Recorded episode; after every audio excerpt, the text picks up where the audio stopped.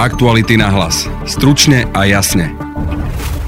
Ľudia v Rusku dnes majú zablokovaný Instagram, Facebook či Twitter. Nepustili by ste si tam napríklad ani Netflix a nie sú dostupné ani mnohé iné služby. Krajina ale zvažuje iné alternatívy. Viac v podcaste povie Jan Trangel z portálu Živé.sk. Ja to vnímam skôr ako nejakú formu upokojenia, lebo mladí ľudia alebo celkovo ľudia v Rusku sú zvyknutí na napríklad na takúto produkciu, tak e, bude to tak pre nich ľahšie stráviteľné. No a špekuluje sa aj o tom, že by sa Rusko mohlo odpojiť od svetového internetu. Ako si to vôbec máme predstaviť a je to reálne? Zhodujú sa na tom, že to nie je nereálne, dalo by sa to spraviť, ale bolo by to strašne náročné aj finančne, aj technicky a hlavne by to vyžadovalo veľmi dlhú prípravu. V podcaste sa tiež pozrieme na to, ako sa Rusi mobilizujú napríklad na protesty a ako sa k ním dostávajú informácie o tom, čo sa deje na Ukrajine. To bude téma pre Martina Hodása, tiež z portálu Živé.sk. Napríklad pri organizácii protestov aktivisti niekedy používajú takú nepriamú komunikáciu, napríklad zloženú iba zo smajlíkov alebo nejaké nenápadné správy typu, že e, dnes je pekné počasie na prechádzku po námestí. Vojna na Ukrajine a masová utečenecká vlna ukázala silu a angažovanosť dobrovoľníckého a mimovládneho sektora u nás i v Česku. Ukázala aj silu iniciatív rodiacich sa z dola, ak sú dobre koordinované a prepojené. Práve o to sa stará aj platforma Česko Digital, ktorá rozbehla najväčšie trhovisko pomoci. V druhej téme podcastu viac vysvetlí zakladateľ Jakub Nešetril eBay ale spíš skutečně na lidskou práci. To znamená, že tam skutečně nabízejí lidi, já s váma zajdu na úřad, nebo já jsem tlumočník a můžu vám pomoct překládat, nebo já jsem právník a můžu vám pomoct věci vyřídit. Práve počúvate podcast Aktuality na hlas a moje meno je Denisa Hopková. Aktuality na hlas. Stručne a jasne. Ruský prezident Vladimír Putin nariadil útok na Ukrajinu a rozputal ozbrojený konflikt v susedstve Slovenska. Ukrajinské mesta ostrelujú, stá tisíce Ukrajincov hľadajú záchranu v zahraničí. Dianie vo vojnou zasiahnutej krajine monitoruje vyslaná reportérka aj náš spravodajský tím 24 hodín denne, 7 dní v týždni. Všetky aktuálne informácie nájdete na Aktuality.sk. Aktuality na hlas. Stručne a jasne. V štúdiu momentálne vítam Jana Trangla z portálu Živé.sk. Ahoj. Ahoj. Aké vlastne sociálne siete dnes už v Rusku vôbec nefungujú a sú zablokované? Z tých najvýznamnejších je to jednoznačne Facebook, Twitter a najnovšie aj Instagram. A treba povedať, že ten ruský trh so sociálnymi sieťami bol trošičku odlišný od toho nášho, lebo Instagram u nás využívajú najmä mladí ľudia, ale v Rusku bol mimoriadne populárny Mal tam až 80 miliónov používateľov, čo je v krajine, v ktorej je 115 miliónov používateľov internetu neuveriteľne obrovské číslo. A znamená to aj to, že to využívali nielen mladí ľudia, ale ľudia všetkých vekových kategórií. S tým, že v Rusku to aktuálne je tak, že pokiaľ si otvoríte aplikáciu Instagram, ktorú ešte máte na smartfóne nainštalovanú, tak sa vám neaktualizuje. Nenačítajú sa nové dáta, pokiaľ to skúsite cez web, tak ten web sa neotvorí. To sú tie sociálne siete, ale predpokladám, že tam asi nejaké ešte ostali z toho západu. Ostal tam v prvom rade Telegram, čo je ruský komunikačný nástroj a treba povedať, že tam aj celkom populárny a využívaný. Ostala tam sociálna sieť v kontakte, čo je obdoba Facebooku, taký jednoduchší Facebook a tiež už to je zavedená sociálna sieť. A hovorí sa teraz o tom, že čoskoro, už 28. marca by mali spustiť e, sociálnu sieť, ktorá sa volá Rosgram, je to vlastne obdoba, ruská obdoba na Instagramu. Už majú spustenú webovú stránku, na ktorej počítadlo, už sa chvália tým, že majú 160 tisíc záujemcov o pripojenie sa do tejto siete a vyzerá to tak, že to skutočne chcú spustiť. Podľa toho, čo zatiaľ povedali, by to malo vyzerať tak ako Instagram, čiže mala by to byť nejaká forma sociálnej siete, na ktorej je možné uverejňovať fotografie, na ktorej je možné, na ktorej je možné aplikovať nejaké filtre a popisky a takýmto spôsobom to posielať do sveta mohla by som si tú aplikáciu, keď už bude v praxi stiahnuť aj ja, napríklad túto zo Slovenska, že by som si ju stiahla, používala a písala si tam s nejakými uh, kamarátmi z Ruska? Zatiaľ to všetko vyzerá tak, že by to malo byť dostupné aj zvonku. Netvária sa, že by to nemalo byť dostupné, ale treba počítať s tým, že jej kód nebude verejný a nebude známe, čo všetko obsahuje a bude tam reálne riziko, že bude môcť obsahovať aj nejaký špionážny software napríklad, alebo že tie informácie, ktoré tam budú zverejňované, budú nejakým spôsobom kontrolované. A to je aj jedna z vecí, ktorú majú zverejnenú a majú to, majú to dané ako jednu z kľúčových vlastností a výhod je, že všetky informácie budú v plnom rozsahu uskladňované v Rusku. A keby som napríklad ja na rozgrame napísala, že Rusko rozputalo vojnu na Ukrajine, alebo je to Putinová vojna, tak čo by bolo? To som aj ja zvedavý, že ako to budú mať ošetrené, do akej miery tam budú púšťať ľudí z, zvonku a do akej miery to ešte budú schopní kontrolovať, lebo treba povedať ešte jednu vec, že Instagram pre Rusov dneska nie je úplne zakázaný a úplne nedostupný. Existujú tzv. VPN, to sú niečo ako šifrované tunely, také špeciálne služby, ktoré sa dajú zaplatiť, dokonca niektoré sú aj zadarmo. A to sú také špeciálne služby, ktoré vytvoria spojenie cez inú krajinu a keď sa pripojíte cez VPN, tak sa netvárite, že ste z Ruska, ale môžete kľudne sa tváriť, že ste z Nemecka alebo z Ameriky pre tie počítačové servery. A vtedy sa na Instagram pripojiť môžete. Čiže ten, kto dneska v Rusku si nainštaluje VPN službu, tak ten sa môže pripojiť na Instagram, môže sa pripojiť aj na Facebook, aj na Twitter, vlastne na akúkoľvek inú službu a tým úplne obísť všetky blokovania, ktoré sú na úrovni štátu. Je to dlhodobo udržateľné, lebo Rusko o tom asi musí vedieť, že ľudia vedia takto obchádzať systém a čítať si informácie, ktoré sa napríklad dejú na Ukrajine a sú publikované na Twitteri. V tomto momente ešte s tým nič nerobia a tieto VPN služby sú dostupné, dokonca nám chodia aj tlačové správy od rôznych prevádzkovateľov, veľkých prevádzkovateľov mm, týchto VPN služieb, že im tam v obrovskom množstve narastajú používateľia VPN, ale treba povedať, že toto naozaj nie je riešenie pre každého. Je to služba, ktorú si treba extra platiť, je to služba, ktorá vyžaduje určitú úroveň technických znalostí, hoci nie vysokú, ale určitú úroveň technických znalostí to vyžaduje. Naozaj na to treba mať nejaký dôvod a nejakú vôľu. A otázka je, že do akej miery v Rusku je tá vôľa si inštalovať nejakú VPN, aby mali dostupné nejaké služby. Čiže e, keby si teraz pozriem počítač alebo mobil nejakého Rusa, aké aplikácie tam vlastne uvidím dnes, že fungujú na dennej báze, ich aj napríklad Rusi využívajú? No, treba si uvedomiť, že toto je, že Rusko je obrovský trh a ono už aj predtým, ako sa začali postupne odpájať a ako boli odpájani smerom zo západu, tak uh, tam existovalo mnoho vlastnej produkcie. Napríklad Netflix, tam nebola zďaleka najpopulárnejšia streamovacia aplikácia. Pokiaľ si pozriete štatistiky, tak bola dokonca nejaká piata alebo štvrtá v poradí a predtým boli ich domáce ruské aplikácie. Čiže uh, je to o tom, že oni už predtým používali kopu vlastných vecí. Napríklad majú veľký vyhľadávač Yandex. To je obdoba Google. Je to veľmi vyspelý vyhľadávač, ktorý na seba viaže obrovské množstvo služieb, vrátane e-mailových účtov, map a ďalších vecí, čiže to, to, sú, to sú pomerne vyspelé technológie, ktorými disponujú. A s tým sa vlastne viaže ešte jedna veľká téma, o ktorej sa teraz zatiaľ iba šušká, nehovorí sa to otvorene, ale vraj údajne sa v Rusku chystá legislatíva, ktorá by mala umožniť využívať bez trestu také služby, ktoré legálnym spôsobom v Rusku nie je možné nadobudnúť. Poviem konkrétny príklad. Keby sa napríklad nejaké americké štúdio rozhodlo, že film Batman neuvedie do kín, tak teoreticky by mohli prevádzkovateľa toho kina v Rusku e, ten film získať nejakou pirátskou cestou, premietať ho tam, normálne tam to umožniť si to pozrieť tým ľuďom, ktorí to chcú vidieť, nezaplatiť za licenciu a pritom za to nemať žiadny trest. Uvidíme, že či to sú iba plané vyhrážky, alebo že či to je nejaká reálna alternatíva, ktorú chcú spraviť. Máme to vnímať ako nejaká pomsta za tie sankcie? Ja to vnímam skôr ako nejakú formu upokojenia, lebo uh, mladí ľudia alebo celkovo ľudia v Rusku uh, sú zvyknutí na, napríklad na takúto produkciu a pokiaľ by im niekto povedal, že toho Batmana vôbec nemôžu vidieť v kine, lebo sa dejú nejaké politické veci, ktorým možno ani nerozumejú, ani ich nezaujímajú, ani ich nechcú vedieť, tak eh, by to vnímali negatívne. Ale keď sa im to vysvetlí tak, že oni to vlastne uvidia a či tam je nejaká licencia alebo nie, to už ich nejako zaujímať nemusí,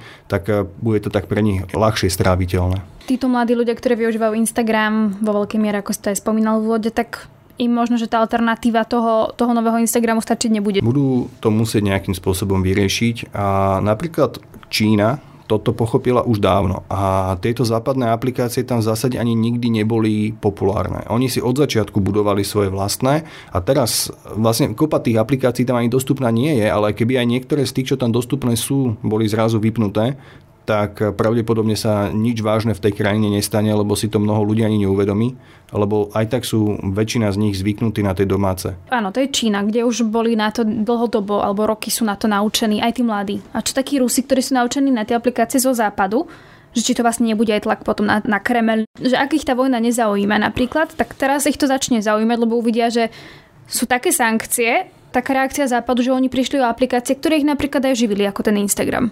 Myslím si, že toto je presne pointa, tá forma toho nepriemého nátlaku. Podľa mňa to je také zaujímavé, zaujímavá vec pri tom všetkom vidieť, že aké je dnes ľahké vypnúť všetky služby. Ono to znie ako jednoduché, ale ako som hovoril o tých VPN-kách, tak to, čo je teraz v Rusku, to je taká jednoduchá forma blokovania. Taká, taká základná by som to nazval. Ale pokiaľ by to chceli naozaj dotiahnuť do dôsledkov a urobiť to poriadne, tak to rozhodne jednoduché nie je. Začalo sa aj šepkať o tom, že Rusko by sa mohlo chcieť odpojiť od globálneho internetu. Rozprával som sa o tejto téme s niekoľkými odborníkmi na siete a ľuďmi, ktorí sa v týchto veciach naozaj vyznajú a zhodujú sa na tom, že to nie je nereálne. Dalo by sa to spraviť, ale bolo by to strašne náročné aj finančne, aj technicky a hlavne by to vyžadovalo veľmi dlhú prípravu.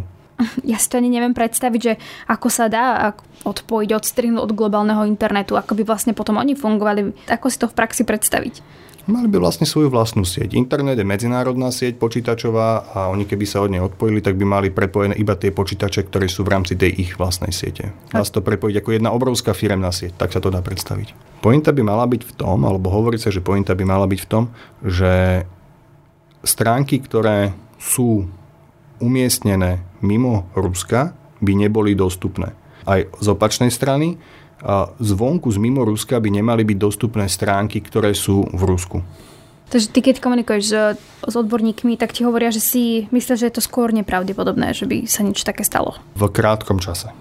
Ona by tomu, opäť špekulujeme, ale musela by, tomu, uh, musela by tomu predchádzať veľká príprava. To by sa rozhodne nedalo spraviť zo dňa na deň ani z týždňa na týždeň. Už si treba predstaviť len, že na jednej obyčajnej webovej stránke, aj ruskej, sú dneska napríklad nasadené analytické kódy z Google Analytics. A tie nie sú hostované v Rusku, tie, tie sú niekde, určite niekde mimo. A pokiaľ by sa odpojili, pokiaľ by to teda nastalo, tak e, zrazu by tá stránka mala problémy napríklad s nedostupnosťou, s nestabilitou, lebo tam má nejakú časť kódu, ktorá chce volať do zahraničia, ale zrazu nemôže.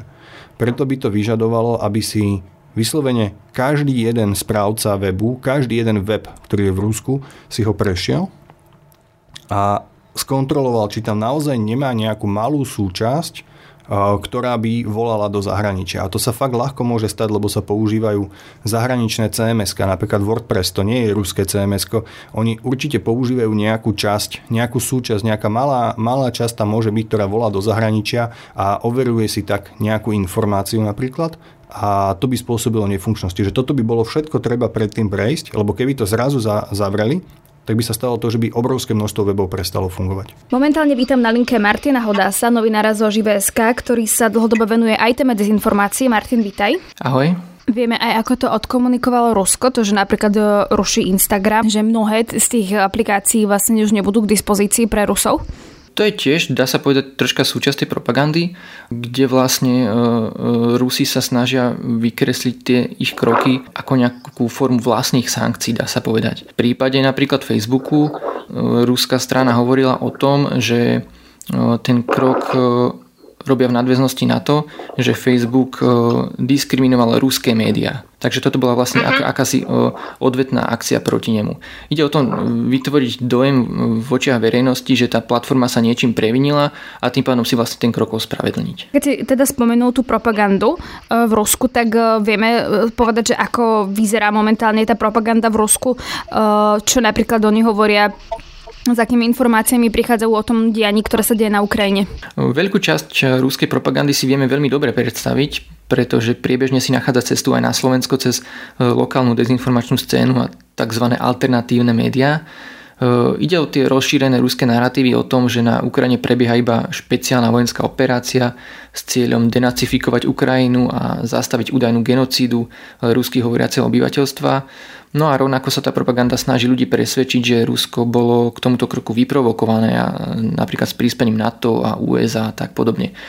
Na priebežne sú tie narratívy ešte doplňané novými vecami, napríklad o tom medializovanom údajnom vývoji e, biologických zbraní a tak podobne. Z veľkej časti ide o snahu e, ospravedlniť ten vpád Ruska na Ukrajinu pred vlastným obyvateľstvom, ale aj pred svetom. No a na to je tiež využívaná e, ďalšia technika, to je snaha očierňovať konanie protivníkovej armády a teda robiť z Ukrajincov tých, ktorí nehrajú podľa pravidiel, skrývajú sa za civilistov, čo vedie ku zbytočným obetiam na životoch a tak podobne.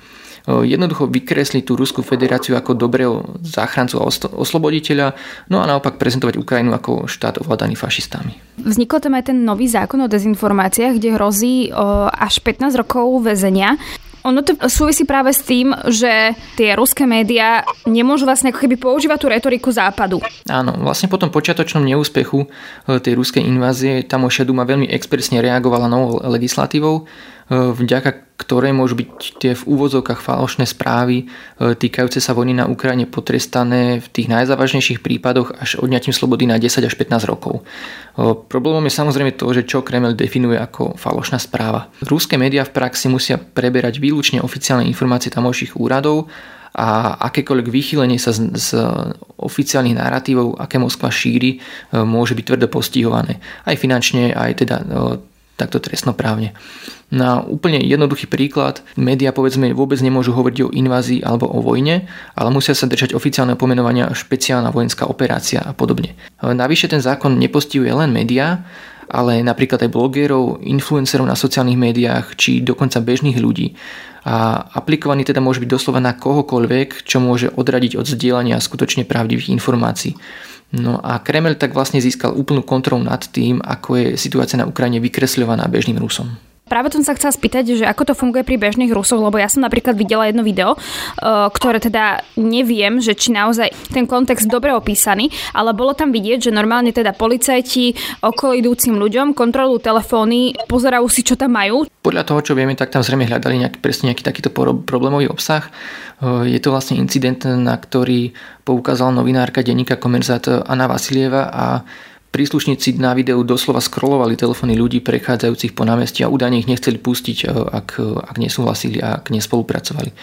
Mm, a to aj napriek tomu teda, že dokonca aj v Rusku je e, niečo podobné nelegálne, ale teda nie je jasné, že či išlo o nejaký ojedinelý incident, ale každopádne podobné správy len ďalej rozosievajú strach medzi tou časťou ruskej populácie, ktorá má snahu šíriť pravdivé informácie, prípadne o nich čo len diskutovať so svojou rodinou a priateľmi a vytváraná je tým akási atmosféra strachu, ktorá môže viesť k určitej autocenzúre v obave z možných postihov. Čo sa týka tej kontroly, že ako to, ako to vlastne kontrolujú, tak e, z toho, čo vieme, tak e, je to, také, je to také náhodné, dá sa povedať, že naozaj medializovaný bol napríklad prípad e, farára, ktorý mal protivojnovú kázeň a aplikovali vlastne na ňo tento nový zákon. A môže sa to, dá sa povedať, týkať úplne kohokoľvek a úplne náhodne a práve to je ten faktor, ktorý e, môže v hlavách tých ľudí e, e, spôsobiť to, že radšej sa budú snažiť vyhybať tejto téme. Aké spojenie ešte majú Rusi s tým svetovým digitálnym prostredím, napríklad, kde sú aj tie informácie, ktoré napríklad prezentuje Západ, čiže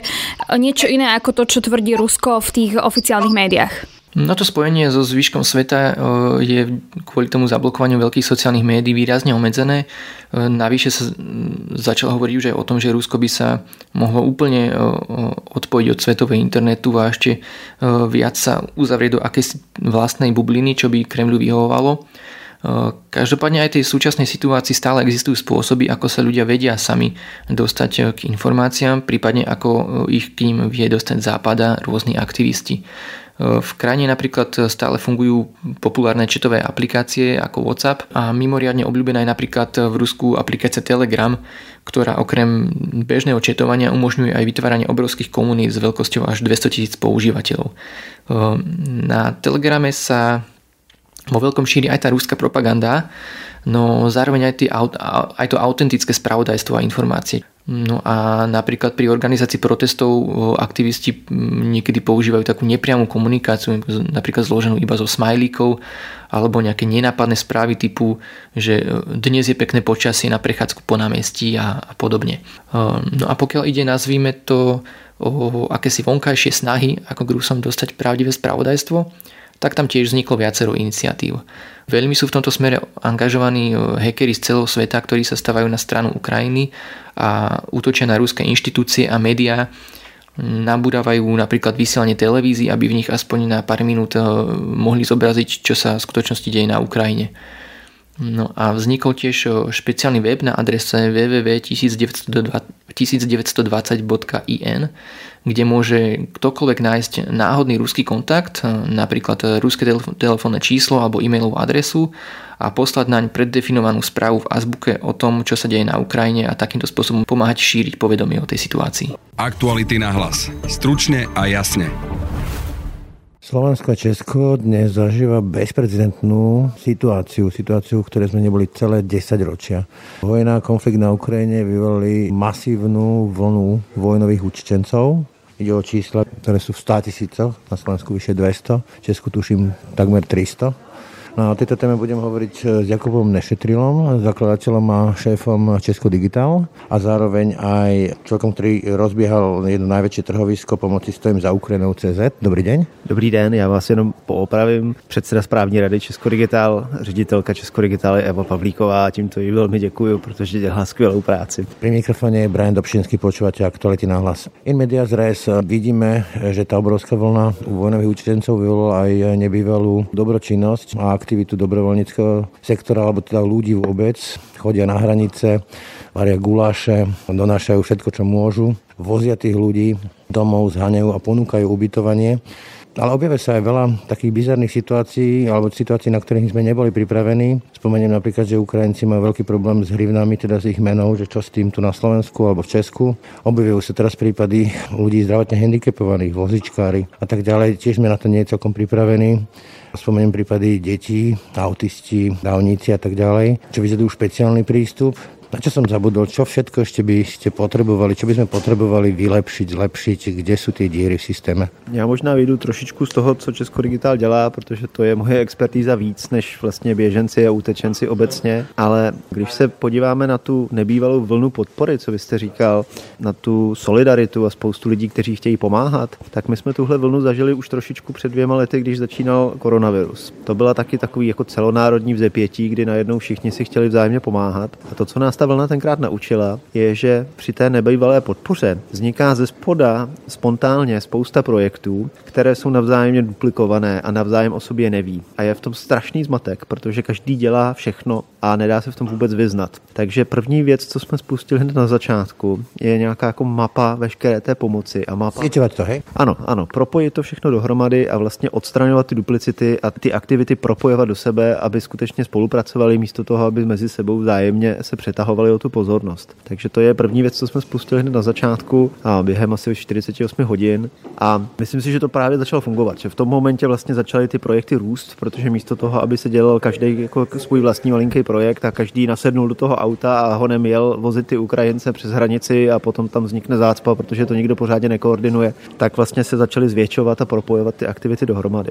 A máte pravdu, že třeba zrovna výměna hřiven za, za koruny nebo za eura, tak je, jako, je určitě jedna z těch věcí, které z toho začaly vyplývat. Potom bylo třeba vidět, že na to začaly reagovat banky, začaly okolo toho vznikat projekty, začala to, okolo toho vznikat i metodika. A další věc, co my jsme pustili potom, byla i mapa vlastně zdrojů pro ukrajinské uprchlíky v České republice. Takový ty point of interest, ty důležitý místa, které jsou pro ně důležitý, vlastně byly vynesený do mapy, takže oni si mohli podívat třeba dobře, tak jsem v Praze ve středočeském kraji, kde je nejbližší bankomat, kde je nejbližší směnárna, kde je to středisko pro uprchlíky, kde se musím zaregistrovat na ministerstvu vnitra a tak podobně. Pripájate povedzme, že aj tú ukrajinskú komunitu, lebo oni sa môžu medzi sebou navzájom hľadať, zároveň si môžu pomáhať, vymieňať skúsenosti? Ano, to je taky důležitý a právě proto je důležitý, že tyhle ty projekty nejsou editovaný jakoby, nebo vytvářený jednou konkrétní osobou jako top-down, ale že jsou vlastně jako editovaný uživatelem a třeba jako podobně jako Wikipedie. Takže vlastně jako oni jsou primárně otevřený vůči tomu, že lidi můžou doplňovat a potom je tam samozřejmě sekundární proces verifikace těch dat, které tam jsou, aby byly přesný. Sa vlastne ukazuje v tejto dobe 21.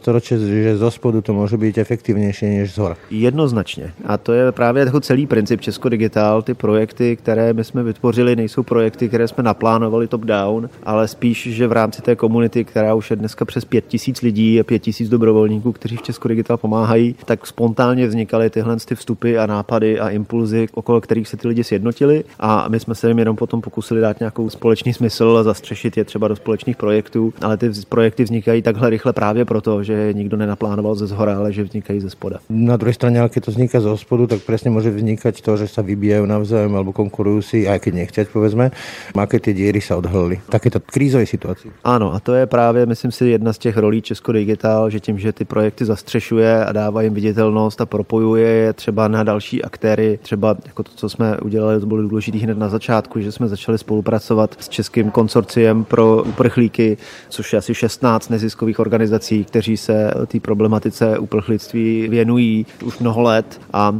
my jsme vlastně přišli s tím, že do toho dodáváme ty expertní zkušenosti těch jako IT dobrovolníků a digitálních lidí, ale oni do toho dodávají ten svůj know-how toho, co je vlastně potřeba pro ty uprchlíky zařídit. Takže společně s nimi jsme potom spustili ještě druhý projekt Pomáhaj Ukrajině CZ, který eh, je takový jako marketplace nabízené a poptávané pomoci. Takže ty... eBay jako kdyby?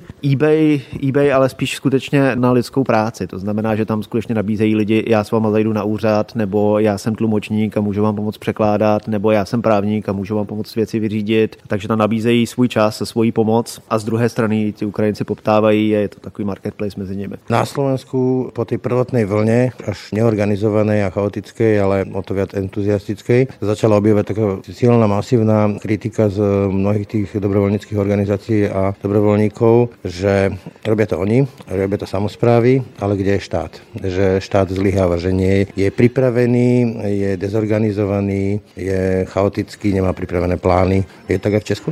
Já tu kritiku neslyším možná tak hlasitě a myslím si, že to částečně souvisí i s tím, co vlastně po tom státu chceme, aby ten stát byl. Mně trošičku přijde, že jedna z velkých problémů je, že po státu chceme, aby nikdy nedělal žádné chyby a po státu zároveň chceme, aby nikdy neutrácel žádný peníze zbytečně. Ale to potom z podstaty věci znamená, že on často právě nemůže být připravený na takovýhle krize, protože nemá rezervy, nemá zdroje, nemá ani lidský zdroje na to, aby dělal nějaký plány dopředu. Má prostě často skutečně jenom ty minimální prostředky prostředky na to, aby zvládnul tu agendu, kterou má jako zákonem přidělenou. No ale pak se samozřejmě divíme, že takovýhle stát potom, když potřebuje na něco zareagovat rychle, tak nedokáže inovovat, protože z podstaty věci, když nesmí dělat chyby, tak nemůže ani dělat inovace, to je normální.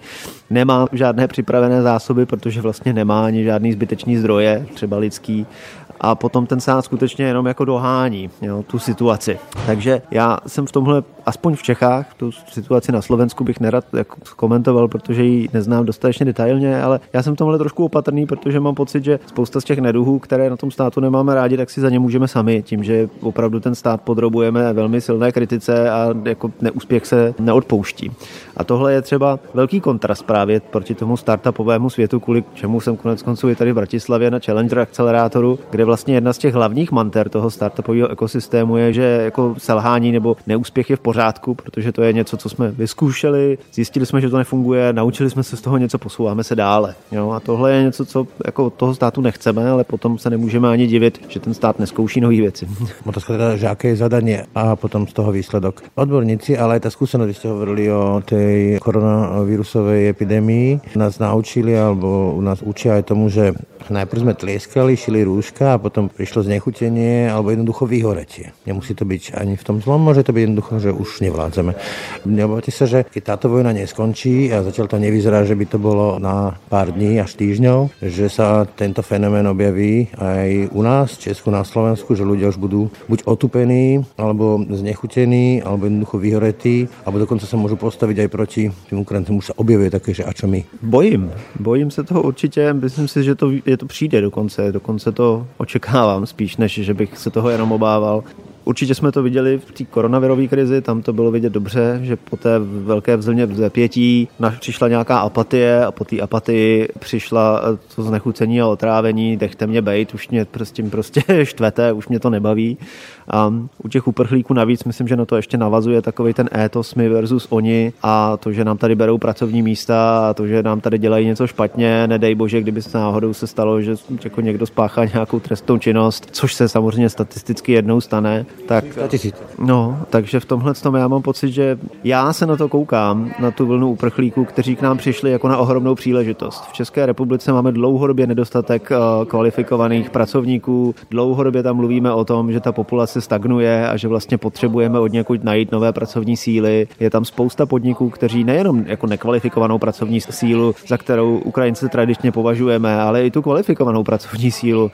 Já jsem třeba včera čet velmi pěkný příspěvek eh, na Facebooku od jednoho mého kamaráda, který říká, že jejich škola odevřela dvě nové ukrajinské třídy, které obsadila plně ukrajinskými dětmi a obsadila je ukrajinskou učitelkou, kde našli přes noc ukrajinskou učitelku, která umí ukrajinsky i česky velmi obstojně, no protože posledních 12 let v té škole dělá uklizečku, jo, nebo kuchařku, jako, a teďka je z ní přes noc vysokoškolsky vzdělaná, jako vystudovaná učitelka, která učí. Že? A v tomhle myslím, že máme velkou příležitost se k té uprchlické vrně postavit jako k něčemu, co ten národ může obohatit, co nám může dát nový impuls, nové kvalifikované pracovníky a Česko Digital se i teďka přeorientovalo trošičku z té první vlny humanitární pomoci právě do téhle z té druhé vlny.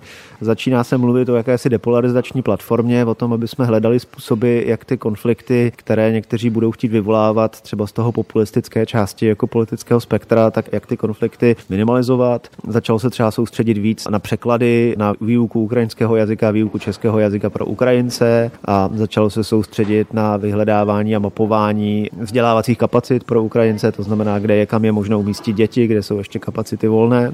Myslím si, že jako cíleně do budoucna chceme právě pokračovat v tomhle směru hledání toho, jak tu novou vlnu uprchlíků z Ukrajiny úspěšně zakořenit do českého prostředí a do slovenského prostředí a pomoci jim být úspěšní a být spokojení a žít dobré životy, protože to bude dobré potom pro nás všechny. Na záver osobná otázka. Vy ste úspešný biznismen v IT sektore, tak sa tak spýtam, ako by sa mohlo spýtať, ako by sa mohli spýtať mnohí bežní poslucháči. Toto nie je niečo, čo vám nosí nejaký profit, toto nie je zisková vec, toto je skôr berie čas a energiu. A to tak proč se do toho montujete? Podívejte se, a to je osobní otázka. Já teda jednak se nepovažuji za nějakého ohromného biznismena. Já jsem programátor a člověk, kterého baví stavět digitální produkty a po cestě jsem zjistil, že na to, abych mohl stavět tyhle digitální produkty, tak eh, si musím založit firmu a ta byla potom úspěšná. Je pravda, že jsem s tou firmou měl velký úspěch a když jsem ji prodal, tak jsem samozřejmě na ní jako velmi vydělal a poměrně mě šokovalo, když jsem zjistil, že podle české zákonné úpravy z toho nezaplatím ani korunu na daních. A vlastně jsem to považoval za dost nemorální a rozhodnul jsem se, že když mě nezdaní stát, tak se musím zdanit dobrovolně nějak já sám. Tudíž jsem vyčlenil prostě asi 20% z toho, to, co jsem tu firmu prodal, což je teda ještě stále nižší zdanění, než má spousta mých spoluobčanů a rozhodnul jsem se, že musím najít nějaký způsob, jak ty prostředky jako efektivně uplatnit a vrátit je zpátky té společnosti. No a když jsem tak jako postupně hledal a procházel ten neziskový sektor a přemýšlel jsem, kam ty prostředky umístit, aby byly účelně využitý, tak jsem se vlastně rozhodnul v jednom momentě, že založím Česko Digitál a použiju ty prostředky na rozjezd Česko Digitál. Dneska už Česko Digitál neplatím, je placeno ze soukromých příspěvků eh, primárně velkých českých IT společností a nadací, ale je stále ze soukromých soukromého sektoru, ale první dva roky jsem platil já z prostředků, který jsem měl za prodej svojí firmy a považoval jsem to za něco, co ty společnosti mám vrátit zpátky. Jakub Nešetril z platformy Česko Digitál. Ďakujem. Ďakujem vám za pozornosť. Na dnešnom podcaste spolupracoval Braňo Dobšinský. Od mikrofónu sa lúči a pekný víkend želá Denisa Hopková. Aktuality na hlas. Stručne a jasne.